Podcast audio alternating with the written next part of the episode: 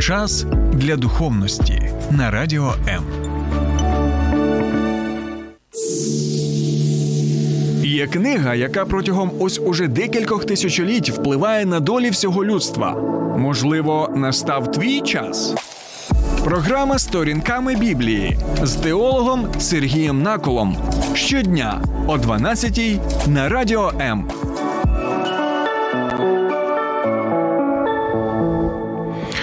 Вітаю, друзі! Ану, зізнавайтеся, скільки ви заборгували за комунальні послуги? Яка там у вас цифра? Там 10 гривень, чи 100, чи може тисяча, а може 10 тисяч, а може навіть більше. Я от недавно дізнався від своїх знайомих, що є у них родичі, так і вони вже заборгували більше 100 тисяч гривень за комунальні послуги. Ось така ситуація, бо люди, на жаль, залежні, так успадкували квартиру від своїх батьків і жодним чином не дбають і не піклуються про ось цей спадок, та ще й ось такий величезний, на мою думку, борг. Ну і ми знаємо, що взагалі борги це це така болюча тема для українців і українок, так? Бо ми знаємо, що а ми е, також звертаємося до своїх близьких, рідних, знайомих, так щоб вони якусь там могли суму надати в борг. Ось а також деякі з українців звертаються і до банків, е, так щоб взяти якийсь там кредит під е, відсотки. І далі, вже коли ось такі буремні події відбуваються в нашій країні, так той ковід у нас був.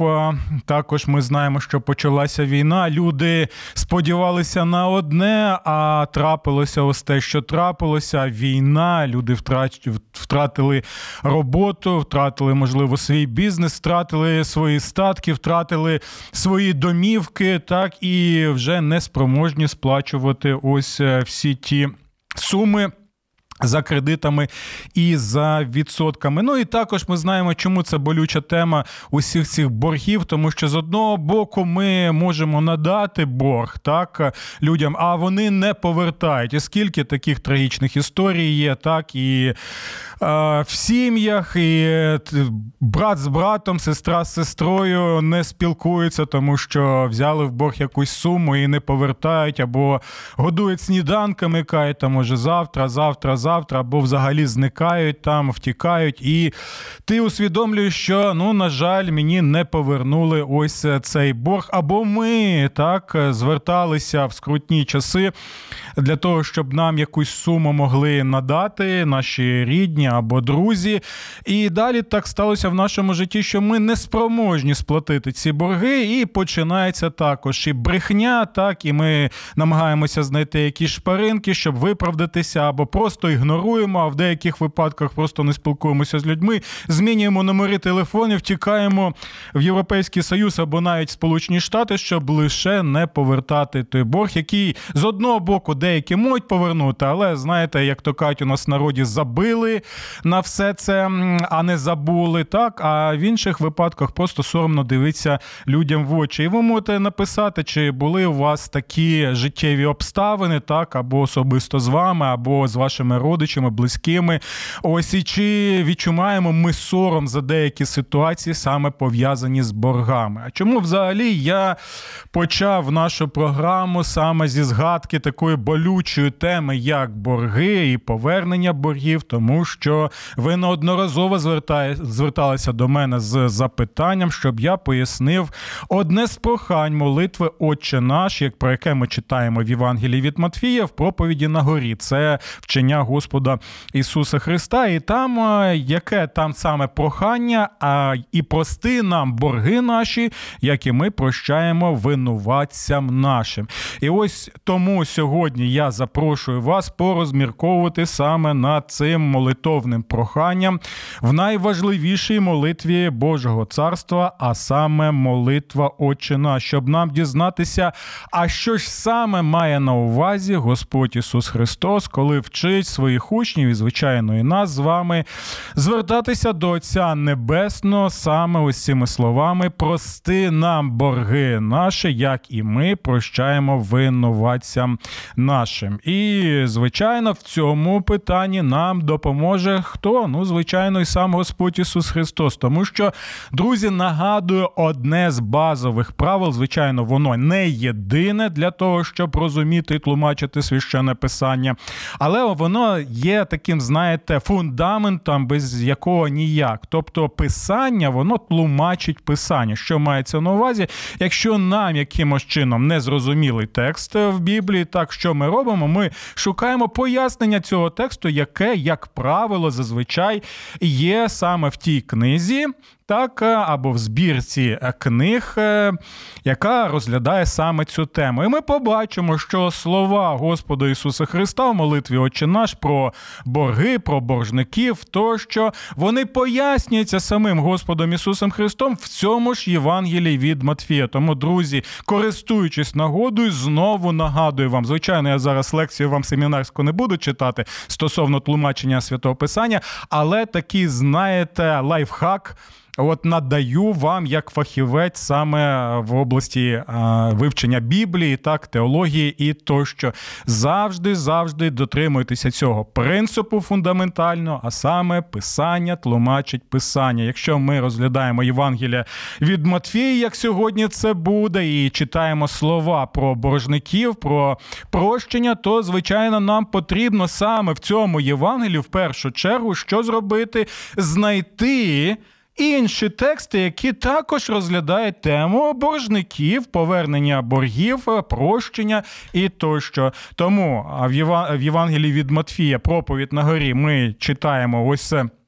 Ці слова і прости нам борги наші, які ми прощаємо винуватцям нашим, і тоді ставимо наступне запитання: а де саме в Євангелії від Матфія Господь Ісус е, пояснює більш детально, зрозуміло усім нам, що мається на увазі? Як ми знаємо, що Господь зазвичай що він вчив притчами, бо це була а, життєва історія, яка усім в принципі зрозуміла. Так, і це такий своєрідний наочний життєвий приклад, який пояснює простими словами ось ті речі, які пов'язані саме з вченням Ісуса Христа. Тому, друзі, я сьогодні запрошую вас разом зі мною розгорнути сторінки Біблії на Євангелії від Матфія, тому що сьогодні ми будемо звертати увагу на. 18 розділ Євангелії від Матфія, де саме і є конкретне, можна сказати, офіційне, аутентичне пояснення самого Господа Ісуса Христа. Я нагадую, що ви можете долучатися до прямого етеру, як на моїй сторінці на Фейсбуці Сергій Накул, так наживо коментувати або навіть телефонувати до нас в студії. Номери телефонів ви можете побачити на екранах своїх моніторів.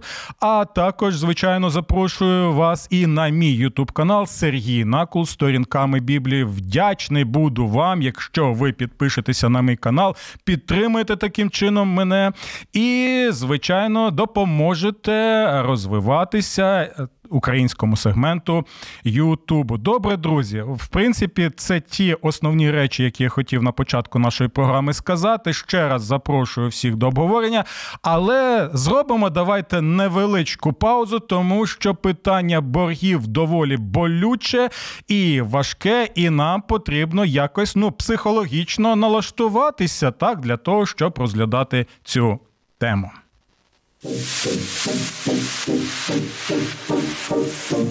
Слухай радіо М на fm ем хвилях. Київ 89,4 FM. Ем. Івано-Франківськ 102 FM. Ем. Запоріжжя 88,8. Кременчук 97,9. Донецька область. Слов'янськ, Краматорськ 87,5. Покровськ 103,7. Гірник 105,5. Одеська область. Миколаївка 101,7 FM. Радіо М. Ми тут заради тебе. Добре, друзі, що означає прохання і прости на борги наші, як і ми прощаємо винуватцям нашим молитві Отче наш Євангелія від Матфія. Так і ось е, в першу чергу нам потрібно поставити декілька запитань саме з е, цією темою, так тому що в першу чергу нам потрібно. Е, Запитати, а що це за борги, про які саме борги йде мова.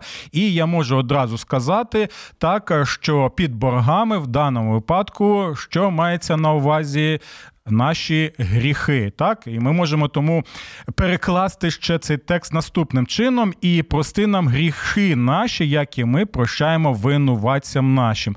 І слово, яке використовується тут, борги е, наші, як ми як ми прощаємо боржникам нашим, наведено в якості не лише синоніму, а ще ось е, для більш зрозумілого пояснення саме з нашого життєвого контексту. Так? Так, щоб нам краще було це зрозуміло. І в цьому питанні нам допоможе саме 18 розділ Євангелія від Матфія, бо саме тут Господь і розглядає питання боргів як наших гріхів, і взагалі розглядає тему прощення. Я знову і знову нагадую, що в Біблії біблійне вчення послідовне і конкретно воно вчить нас, що прощення, як правило, воно яке воно не безумовне, а воно має умови. Я знову наголошую на тому, що від початку і до кінця священного писання ми можемо побачити, що прощення отримується від Бога, і сам Господь Ісус Христос вчить про прощення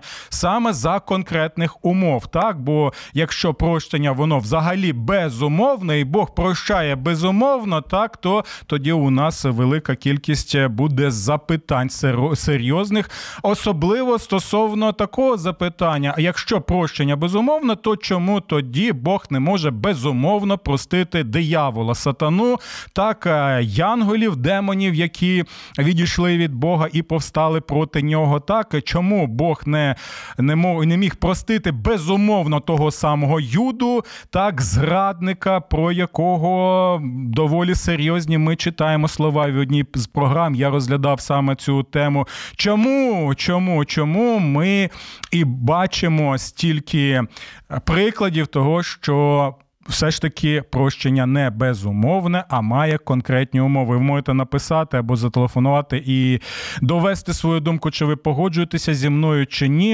Єдине, що у мене є прохання, щоб ви це робили саме конструктивно, і ми тоді вітаємо такі конструктивні пояснення, або тоді, коли ви не погоджуєтесь зі мною, це взагалі нормально. І чому це важливо? Тому що дивіться. Які саме умови ставить сам Господь Ісус Христос, коли розглядає питання прощення? Дивіться, це 18 розділ, так, е, Євангелії від Матфія з 15 віршами.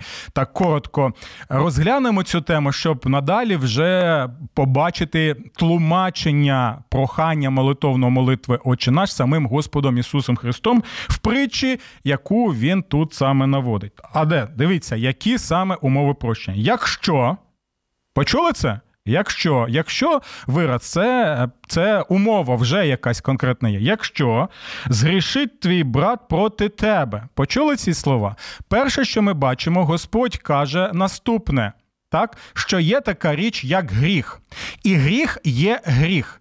Гріх не потрібно виправдовувати, гріх на гріх не потрібно так заплющувати очі, ігнорувати його або називати його якимось іншим е, словом. Так, ну, наприклад, що я маю на увазі, коли от є слово аборт, так е, і на жаль, на жаль, е, багато українок і українців, так, які навіть підштовхують своїх дружин або жінок це робити, так вони роблять аборти, але через призму Біблії ми знаємо, що ну це слово аборт інше має біблійне значення, і краще його назвати як вбивство людини. Так, так, оце маючи на увазі, це такий ось приклад, що ми е, пам'ятали про це. Тому в першу чергу Господь Ісус каже, що якщо проти тебе зрішить твій брат, мається на увазі не лише рідний брат, так а взагалі він описує стосунки в народі, так е, на, на рівні людей. Так і він каже, що ось це конкретно гріх. А як ми можемо дізнатися, що це гріх?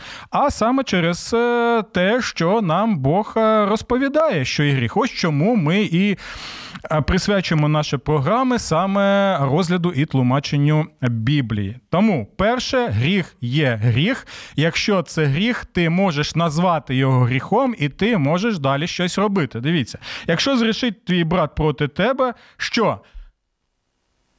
Прости його безумовно. Так, мабуть, ми повинні читати. Прости його і все. Скажи, я тебе прощаю, бо я християнин, бо я слідую за Господом Ісусом Христом. Так, ти зрішив, але я тебе прощаю безумовно. Але що ми читаємо? Що сам Господь Ісус вчить нас це серце вчення Господа Ісуса Христа, і Він підсумовує усе те, що ми читаємо в усій Біблії. І що? Якщо зрішить твій брат проти тебе, піди і докори йому віч навіч. Ого!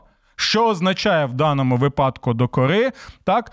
Це означає, що ти підходиш до нього і кажеш йому, що те, що ти зробив проти мене, Бог називає гріхом. Гріх це погане, тому я тобі і показую на цей гріх. Чомусь Господь Ісус нас не вчить, тому що просто потрібно заплющити очі, проігнорувати, змовчати і е, нічого не казати. Ні, Господь Ісус каже бути послідовними і чесними, тому що гріх потрібно зупиняти, тому що це руйнує стосунки між людьми, і це може призвести до серйозних наслідків. Бо ми знаємо, наприклад наприклад, що людина, якщо, яка не, не слідує цьому принципу, так і, наприклад, якщо хтось грішить проти тебе, послідовно грішить, а ти думаєш, ой, а мені потрібно ж прощати, і людина що робить? Вона тоді пресує, пресує свої відчуття, свої емоції тощо, але усе це накопичується в людині, і рано чи пізно це можна вибухнути, і будуть доволі серйозні наслідки. У цьому питанні. Тому ми і бачимо, що Господь конкретні ставить умови. Якщо зрішить твій брат проти тебе, піди до йому віч навіч. Коли послухає тебе, почули це? У нас є вислів. Якщо коли послухає тебе, ти придбав свого брата. Тобто повинно що відбутися, як ми і читаємо в інших е, поясненнях, наприклад, Євангелії від Луки, ми бачимо, що якщо він що зробить щиро покається перед тобою і скаже, так, це гріх, я згрішив перед тобою. Як ми це можемо побачити, наприклад, в притчі про блудного сина, то що тоді? Тоді ми можемо надати саме прощення. Ось це і є саме. Е, вчення Господа Ісуса стосовно цієї теми. І далі він розповідає, що а коли не послухає, то що? Візьми з собою ще одного або двох, щоб устами двох або трьох свідків підтвердилося кожне слово. Це більш серйозно. Тобто не залишай цю справу. Якщо людина просто забила на тебе, так, або ігнорує тебе, або просто посміхається і каже, та що тут такого, ми не можемо просто взяти і зупинитися на цьому. Так, він каже, піди, візьми ще декількох людей, щоб вони були свідками в цій справі. Тут він посилається на вчення, яке Господь надав е, пророку Мойсею. Нехай буде благословене ім'я його серед святих і праведних Божих. А далі що? Коли не послухає, скажи тоді зібранню. І коли зібрання не послухає, нехай буде тобі. Слухайте уважно, як язичник і митник. Тобто немає з ним взагалі жодної справи. Ось наскільки все, друзі, серйозно. Чомусь цьому тексті, центральному тексті про прощення нашим Господом Ісусом Христом, жодним словом ми не можемо пояснити це те, що е, прощення, воно якесь безумовне. Чомусь це наскільки поширено е, зараз в християнському середовищі, так, якщо конкретно ми можемо побачити, що це не так. А ось далі дивіться, я не буду пояснювати увесь текст. Якщо у вас будуть виникати запитання, то можемо присвятити ще одну програму цій темі. І ось далі. Саме далі ми бачимо, що Петра цікавить, а скільки разів у такому випадку я можу прощати своєму ближньому, там своєму братові, е, якщо він згрішить проти мене, але в той же час він прийде і буде щиро каятися. Е, Дивіться, Петра цікавить в першу чергу так ось така своєрідна юридична процедура або форма. Його більше цікавить так, господи, просто дай мені конкретні постанови, там три чи сім разів, і все. І після цього я можу його не прощати. А Господь Ісус використовує такий принцип, який ми називаємо гіперболою, так або перебільшенням. І, звичайно, багато цих гіпербол і перебільшень ми бачимо і в проповіді на горі, коли, наприклад, е, він каже, що якщо твоє око спокушає тебе або рука спокушає тебе, що вирве твоє око, відрубай свою руку, тощо. Ну, ми звичайно розуміємо, що це не є а, така, знаєте, своєрідне керівництво до конкретної дії. Так, ми розуміємо, що він просто підкреслює, наскільки це важливо. Тут він теж саме каже, що до 70 разів по 7 тобі потрібно прощати. Іншими словами, Господь не каже, що давай рахуй 70 разів по 7, так і тоді вже можеш не прощати. А на що він показує? На серце, так, яке має бажання простити людину, якщо вона щиросерда, як той самий, наприклад блудний син звертається до вас саме за прощенням. І ось тут ми і бачимо ось цю притчу про. Е, немилосердного боржника, як вона названа в моєму перекладі, сучасному перекладі Біблії. І саме ця притча є ілюстрацією, і саме ця притча є поясненням вислову прохання в молитві Отче наш і прости нам борги наші, як і ми прощаємо боржникам нашим. Чому? Тому що давайте прочитаємо, про що тут саме і йде мова. Дивіться, тож царство небесне подібно до чоловіка царя, який хотів розрахуватися зі своїми слугами. Так, знову нагадую, оцей вираз царство небесне і царство Боже, яке ми зустрічаємо, це одне й те саме, це синоніми. Так не треба думати, що царство небесне означає, як у нас в культурі, так зазвичай кажуть, що царство йому небесне, тобто мається на увазі, що ще там, десь на небесах воно знаходиться. Е, а царство Боже це щось інше. Ні, царство Боже, царство небесне це одне й те саме, і воно означає не просто якусь там, е, знаєте. Локацію своєрідну десь там написано царство Боже і царство Небесне означає наступно: Бог царює. Що це означає? Нехай буде воля твоя, як ми читаємо в молитві Отче наш, нехай буде воля твоя, яка на землі, як і на небі. Іншими словами, Боже царство воно охоплює і небо, невидимий світ, і видимий світ як одне ціле. І що це означає поширення Божого царства? Що Божа воля усій повноті знаходиться знаходилися на цій створеній Богом землі, і щоб все це функціонувало так, як було задумано Богом ще з самого початку, про що ми читаємо в книзі буття. Це так маленька ремарочка, щоб ми не розслаблялися і розуміли загальну картину. Добре, ми бачимо царя, ми бачимо його слух, і що ж там далі відбувається. І, до речі, хочу нагадати, що цар доволі справедливий. Так, він справедливий, він не коїть якогось там лиха, він не коїть якоїсь несправедливості він е, ставиться до до своїх підлеглих, так як це і необхідно, як і закликає Боже Слово. І далі що ми читаємо? Коли почав він розраховуватися, привели до нього одного, котрий був винен 10 тисяч талантів. Ах, Це просто неймовірно. 10 тисяч талантів, друзі.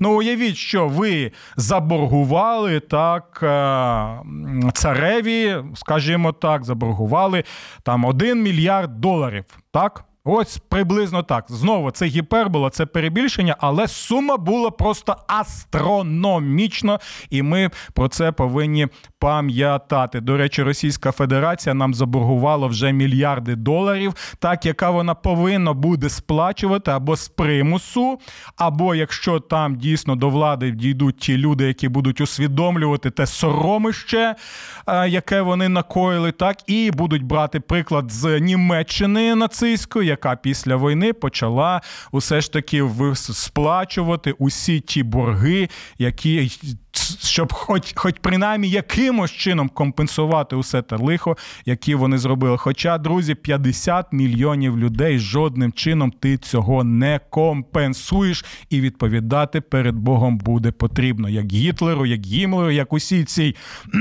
банді нацистській, так і усім, усім а, тим, хто йде проти Бога і в наші часи. Це Боже попередження. Добре, повертаємося далі. А як той не мав чим віддати, Цар наказав продати його жінку, дітей, все, що має, і віддати борг. І тут ми можемо побачити, що він керується саме тими законами, які ми знаходимо, де в п'ятикнижі Мойсеєві, так що потрібно усвідомлювати, наскільки все це серйозне, так що якщо ти заборгував і не можеш повернути борг, то тобі потрібно якось це компенсувати. Так, от і компенсація в ті часи стародавні, вона саме якщо справедливими ми будемо бачимо, вона саме таким чином і відбувалася. Людині повинно було там 7 років відпрацювати. Після цього зобов'язані були його відпустити. Але якщо він так хотів залишатися, тоді він пробивав собі вухо. Так, так, так. Бо е, в ті часи людина отримувала соціальний захист, так, е, дах над головою, так, е, їжа була для своєї родини.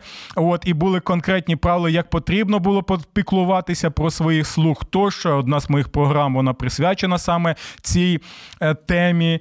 І далі ми бачимо саме таку ситуацію. Борг повинен повертати. Не потрібно брати кредит, так, або ще щось, і думати, а якось воно буде, а якось я це пройду. Наприклад, як у нас кажуть, голий босий без трусів, але тобі потрібен там остання модель айфону. Так, я я знаю таку молоду людину. Наприклад, ще я коли служив в Херсоні, коли нема так, там мівіну може лише там собі дозволити і не завжди, але пішов, взяв кредит під великі відсотки, які тоді ще були. Для чого? А для того, щоб у нього була остання модель, саме тоді смартфонів ще не було. Остання модель мобільного телефону. Так голий, босий, голодний, ходиш до пастора, так і жебракуєш, і кажеш, пасторе Сергію, чи ви можете допомогти, бо грошей нема.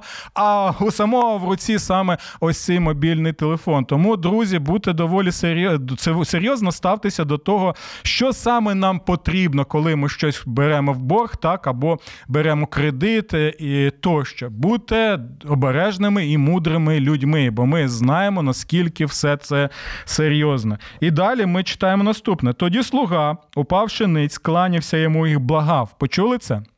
Він падає, кланяється, благає, волає потерпи ще мені і усе тобі віддам. Ну, звичайно, ми розуміємо, що віддати він такий борг вже ні жодним чином не міг. Але що ми бачимо? Ми бачимо царя, ми бачимо боржника. Так, боржник заборгував астрономічну суму, але що? Він усвідомлює свою безпорадність. Він усвідомлює, що він неспроможний повернути борг, він благає так, щоб е, цар що поставився милосердно до нього. Тобто людина е, ну, в якомусь сенсі е, знаходиться в стані, в якому був хто? Саме блудний син з іншої притчі Господа Ісуса Христа, коли блудний син опинився на стадії дно пробито, нічого нема, все розфітькав, те, що від батька отримав отримав увесь той спадок, увесь той скарб. І він що офіційно оголошений ким. Те, що ми називаємо в нашому контексті людина, яка не спроможна сплатити борги. Так? Те саме і тут. І дивіться, що тепер ми можемо побачити. І цар того слуги, змилосердившись, відпустив його, а Бог йому простив. Ого, нічого собі. Він борг йому простив. Але зверніть увагу, коли саме він простив йому той борг.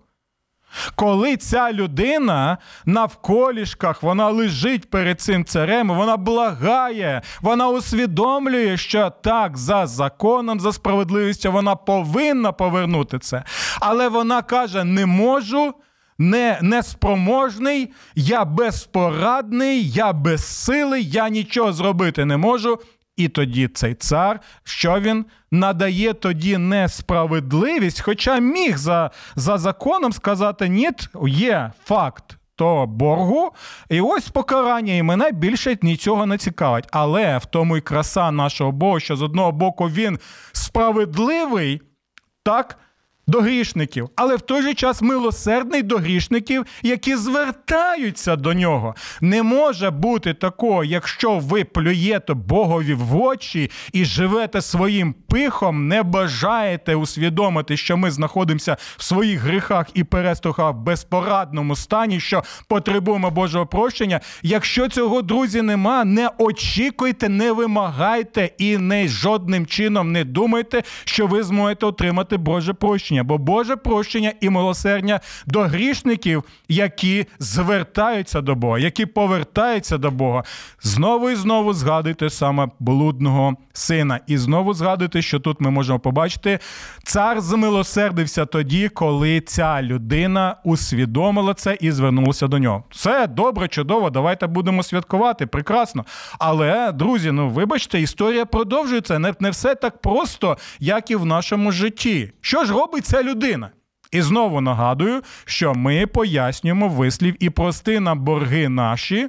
Тобто, у нас є борг перед Богом, так? Ми усвідомлюємо цей борг, ми звертаємося до Бога як до царя, як ця людина в цій притчі. І далі друга частина, як і ми прощаємо боржникам нашим. Як же ми прощаємо боржникам нашим? Так, після того, як ми усвідомлюємо, який Бог гріх, який Бог саме нам простив, змилосердившись до нас. І ось тут ми бачимо це пояснення. Що робить саме ця людина? Лише усвідомте. Так? Буквально декілька хвилин тому ти був просто на грані, на грані покарання справедливого, праведного святого покарання. Так? А і тут просто неймовірна подія. Тобі прощають увесь цей Бог. У тебе повинно бути що в серці? Подяка, радість невимовна. Так, і ця радість, подяка, вдячність тої людини, яка на собі усвідомила прощення цього великого царя. Що? То тоді тобі повин, ти повинен що діяти таким самим чином і до інших людей. Ну це ж, знаєте, сказав А, нехай буде Бо. І ось що ми бачимо тут. Це просто неймовірно. Хоча давайте розглядати цю притчу як дзеркало, бо, можливо, в цьому дзеркалі ми зможемо побачити і себе. Добре. Коли вийшов той слуга, він зустрів іншого слугу, який був винен йому 100 динаріїв. Так? І що? Тобто ми бачимо тепер яку ситуацію? Ось пояснення саме з цього висловлення, як і ми прощаємо боржникам нашим. Був інша людина, можливо, вони були товаришами, так, можливо, вони були братами, це вже не так колегами, можна так сказати. І той заборгував йому е, не таку вже й велику е, суму 100 динарів. В принципі, повернути таку суму можна було. Можливо, людина знаходилася в таких, знаєте важких умовах життєвих щось можливо трапилося, або хворів, або там дружина хворіла, дітки хворіли. Ну, ми знаємо, скільки таких історій, скільки людей не можуть повернути борги не тому, що вони не бажають, так не тому, що на на витребеньки якісь витрали гроші, а дійсно тому, що ось саме такі суворі життєві обставини, в яких ти опинився, яких ти не очікував і не міг навіть подумати, що це може саме статися зі мною. І скільки таких життєвих прикладів, на жаль, на жаль, є. Тому дивіться, що ж робить робить тепер ця людина, який цар прощає астрономічну суму, просто прощає. Після того, як він з соплями там зі сльозами звертається, ну і валяється у нього в ногах, в пилу тощо. Так? Що він буде робити? Мабуть, скаже: я тебе прощаю, друже. Я тебе розумію, я я, я перебував в такій ж самій шкірі, навіть ще й більше. Так, мабуть. Але тепер подивіться на цю істоту, хитро зроблену істоту. Що ми бачимо? Але він схопив його, почав душити. А! Почав душити, проказуючи, віддай те, що винен. Ось що він робить. Розумієте, ця людина так і не змогла усвідомити дух Божої, дух вдячності, так, Божої вдячності, Божого милосердя, яке ти сам отримав. Це знаєте, такий Така людина, пристосуваність, можна сказати, егоїст, так, який просто використав цю ситуацію, але так і не змінився. І що ми бачимо далі? Віддай те, що винен. А той другий слуга, упавши, благав його. Тобто та сама ситуація, в якій ж ти буквально он там годину тому знаходився, чи до тебе не доходить, чи до тебе як до стінки горохом. Як ти не можеш це усвідомити? Але, можливо, і ми так діємо в наших життєвих обставинах або в наших стосунках з Богом і ближніми, які звертаються до нас щиросердо за прощенням. Бо мова йде не про тих, хто плюють на тебе, ігнорують і кажуть, а я тобі нічого не винен.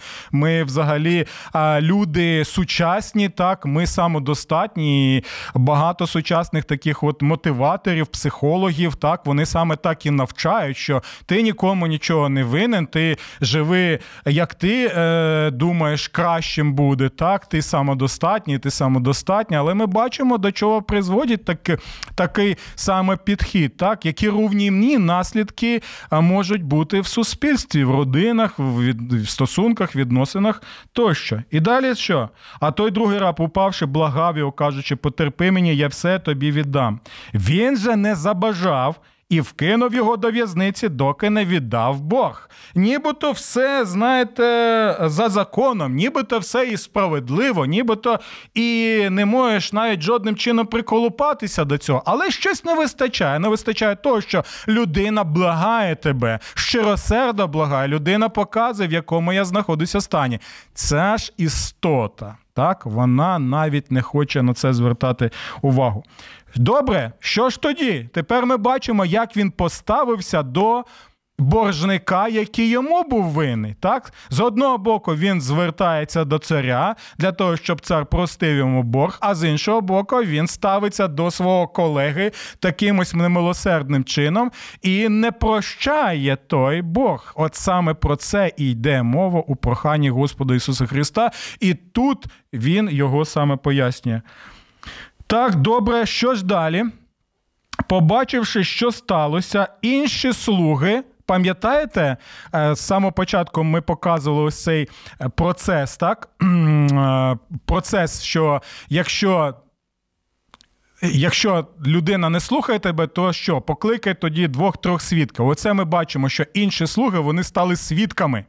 Вони стали свідками цієї події, і що вони далі зробили? Мабуть, сказали: ну нічого, просто проігноруємо, простим цю людину. е, Нехай Бог його прощає, що він так коїть. Ні. Побачивши, що сталося, інші слуги дуже засмутилися, пішли і розповіли своєму панові про все, що трапилося. Тобто вони свідчили саме про цю подію. Добре, і що тоді пан каже? Ну, що ж я зроблю? Так, я вже тебе простив, вже нічого не можу е, зробити. Так, нехай так і буде.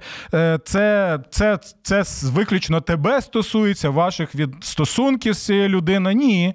Тому що ми читаємо наступне. Тоді його цар покликав та каже: Лукавий слуга.